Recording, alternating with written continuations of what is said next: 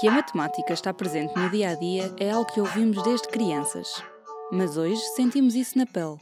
A matemática está na origem das previsões que todos os dias ditam a atuação dos responsáveis de saúde e do próprio governo. Neste P24, falamos com Filipe Charters de Azevedo. O CEO e fundador da DataXL é um dos matemáticos que tem acompanhado esta pandemia. Como é que se cria um modelo matemático que consegue antever quantos infectados vão existir? Nós temos muito poucos dados para prever e construir um modelo, mas basicamente há dois grandes tipos de modelos para número de casos. Primeiro, um tipo de modelo é simulação. Aqui nós não prevemos bem o futuro, nós simulamos o futuro com base naquilo que nós sabemos que é uma epidemia. É mais difícil de fazer uma coisa muito boa mas funciona muito bem para grandes tendências, para grandes espaços e para horizontes temporais mais largos. Tipicamente, esta não é o tipo de área que eu, que eu trabalho mais. Eu trabalho mais no segundo tipo de modelos, que é um modelo mais de curto prazo, que basicamente se baseia em conhecer curvas de evolução da epidemia e ver com o número de casos que nós temos diariamente qual é a curva que melhor se ajusta. Ou seja, se nós temos 5, 10, 20 pontos, nós vamos ver qual é a curva não há um catálogo propriamente, mas é quase como se houvesse, e vamos ali ajustando três ou quatro parâmetros para vermos qual é a melhor curva que se encaixa. Por exemplo, quando a curva começou, era óbvio que estávamos numa, numa curva exponencial, ou seja, que havia um coeficiente de, de expansão muito acelerado.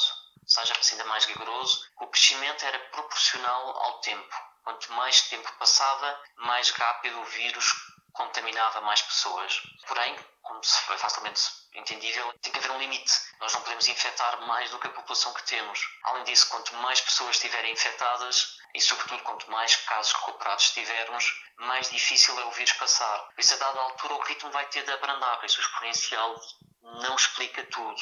Em Portugal, eu acho que a curva exponencial já não é a que melhor se ajusta. Nós estamos eventualmente a passar para um modelo de um crescimento menos acelerado. Isso é, isso é muito bom. O que é que os números mais recentes indicam que vai acontecer nos próximos tempos? O ritmo de crescimento está, está a abrandar. No cenário mais otimista, mas credível, nós vamos ter à volta de 4 mil infectados dentro de 15 dias. Quanto ao número de mortes e recuperados, queria deixar duas coisas. Sem mais dados de dados micro, quase por indivíduo, é difícil eh, antecipar eh, os, os, resultados, sobretudo de mortes. Além disso, há muita parte de organização e de gestão que não é estatística, ou seja, aqui eu não tenho nenhuma curva para encaixar os dados. E por isso eu preciso saber é como é que as coisas estão organizadas, quantas camas, quantos médicos, quantos ventiladores e, sobretudo, ter comparações de outros países onde isso existe. E isso eu, como trabalho em seguros ou em epidemias relacionadas com a agricultura, eu tenho algumas reservas técnicas para prever mortes e recuperados. Em qualquer caso, acho que é possível fazer alguns considerantes gerais. Os países que têm menor letalidade são os países que têm um SNS organizado de forma diferente do nosso. Estão organizados por subsistemas, onde há alguma independência financeira do SNS e também há prestação concorrencial, muitas vezes prestação privada. O nosso SNS é muito centralizado no orçamento e na gestão, basicamente quase definido pelo Ministério das Finanças. Não é o que acontece, por exemplo, em Portugal com a Segurança Social, onde é um fundo um subsetor independente do Estado. A saúde também podia ser, em alguns países, com algumas nuances, ele é independente do Ministério das Finanças e da forma de, organizativa do ministro de turno. Em segundo lugar, nos países onde há subsistemas e essa prestação pública e privada e tudo mais, há uma menor letalidade e também há no dia a dia menor listas de espera. Se quiser, há muita redundância da capacidade instalada, ou seja, existe mais capacidade instalada e tudo está organizado para a produção. Não é bem o nosso caso. Por isso, nós estamos aqui, temos uma debilidade em relação aos outros países, estamos eventualmente mais próximos de Itália, mas mais afastados da Alemanha, mais afastados da Holanda, embora a Holanda tenha um outro modelo de abordagem à crise. Em Portugal, nós todos adoramos o nosso SNS, é um um orgulho, mas quando isto acabar, nós temos de repensar, repensar não só o financiamento, mas também a sua organização, de forma a alinhar os incentivos à produção. Dito isto, em relação ao futuro, eu sei que a letalidade só pode baixar se nós estendermos os casos ao longo do tempo. Nós temos 1.600 casos identificados atualmente e basicamente estamos a rebentar. Se formos com 4.000, vai ser, vai ser durinho. Então, no nosso caso, tendo em conta estatísticas já estudadas, o estado de emergência foi a melhor decisão a ser tomada? Para as epidemias é muito difícil perceber qual é o caminho a seguir, porque no primeiro momento há poucos dados e por isso qualquer decisão tomada só se sente daqui a seis ou sete dias. Nunca dá para aferir os resultados. A medida que tomamos hoje é a mais adequada porque nós só tomamos seis ou sete dias depois. Portanto, em gestão, Quando nós tomamos uma decisão hoje, nós vemos o resultado e depois dizemos, ah, foi bom, foi mau e corrigimos o tiro. Aqui nós não temos esse, não temos esse tempo, porque quando estamos em crescimento exponencial, nós o que fazemos é olhar para ver se estamos, se a curva que estamos a usar mudou ou não, se estamos numa outra curva, se estamos melhores ou piores do que Itália, do que Espanha, do que outros países que vão à nossa frente, mas é muito difícil de conseguir prever. Creio que o governo foi mudando de estratégia face, face à abordagem inicial. As escolas, sobretudo as privadas, começaram a fechar antes do governo pedir, sobretudo as privadas. As empresas também aceleraram mais no teletrabalho. Claro que isto aconteceu na altura que o, primeiro, o Presidente da República ia ao teatro depois de ir a um hospital. A Direção-Geral de Saúde afirmava que se viram os lares visitar familiares. Não se acautelando no primeiro momento todas as medidas que se tomam a seguir têm que ser muito mais duras e muito mais draconianas do que no início. Eu entendo o estado de emergência, medo que se comece a discutir legalês em vez de se concentrar na ação. Eu não sei, tenho dúvidas se isto seria a melhor forma de gerir a contenção. Não, não sou jurista, tinha que se apertar. E quanto mais tarde, mais força tem que se exigir. Não sei se, se o estado de emergência é a melhor ou a melhor forma. Isso é, é outra discussão. Disse que se prevêem 4 mil infectados para daqui a 15 dias. O que é que pode ser feito para contrariar esse número? Nós com isto nós estamos a comprar tempo. Ou seja, primeiro, para contrariar o que estamos a dizer, é continuando com aquilo que tomámos há 5 dias ou há 7 dias, esta é a melhor estimativa que, que, temos. Se nós estamos a tomar mais medidas e sendo ainda mais draconianas, o número eventualmente pode diminuir. Não é possível, neste momento, medir o impacto de cada medida tomada de forma isolada, qual é o impacto que tem na curva.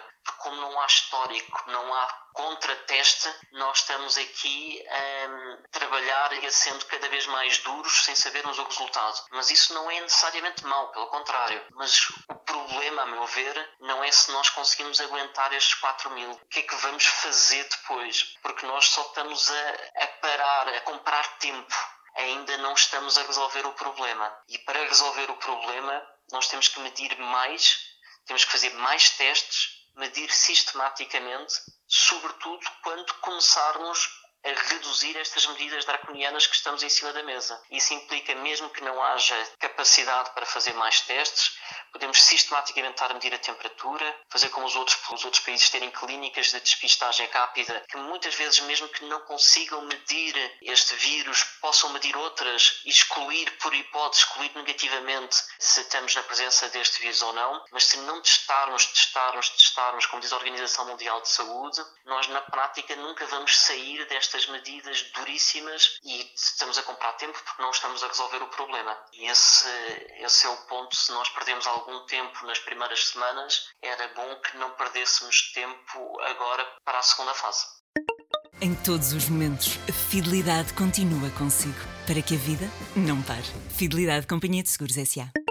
Esta conversa foi gravada ontem, segunda-feira, antes de sabermos os números mais atualizados.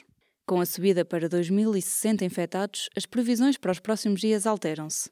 O Filipe explica. Bem, saíram os novos dados. Os novos dados revelam uma taxa de crescimento face ao dia anterior, face ao domingo, de 35%. Algumas notas rápidas e para atualizar a nossa primeira parte da conversa. Primeira nota: o cenário mais otimista que referi há pouco, de 4 mil casos em meados de abril, não se vai verificar. Estamos perfeitamente, e essa é a segunda nota, estamos perfeitamente em linha com o cenário pessimista, o que significa que as medidas que tomamos há uma semana atrás não estão a ter o efeito desejado na redução do número de casos que estamos a verificar. É certo que estamos a fazer mais testes, e essa é a terceira nota que queria deixar, mas esses testes são ainda insuficientes para gerir esta situação. Ou seja, se nós não fizermos mais testes, nós só conseguimos verificar o que está a acontecer e não conseguimos gerir o que está a acontecer. E se não conseguirmos gerir os casos, ou seja, se nós não conseguimos conter, isolar cada um dos casos que nós formos identificando, nós só conseguimos parar esta epidemia com medidas mais draconianas, mais duras do ponto de vista coletivo, ou então com mais casos eh, verificados. Por isso, a última nota que queria deixar é que temos que ficar em casa e provavelmente vamos ter que ficar em casa mais tempo. Obrigada, Filipe. Muito obrigado. Eu sou a Marta Matias e do P24 é tudo por hoje. Até amanhã. O público fica no ouvido.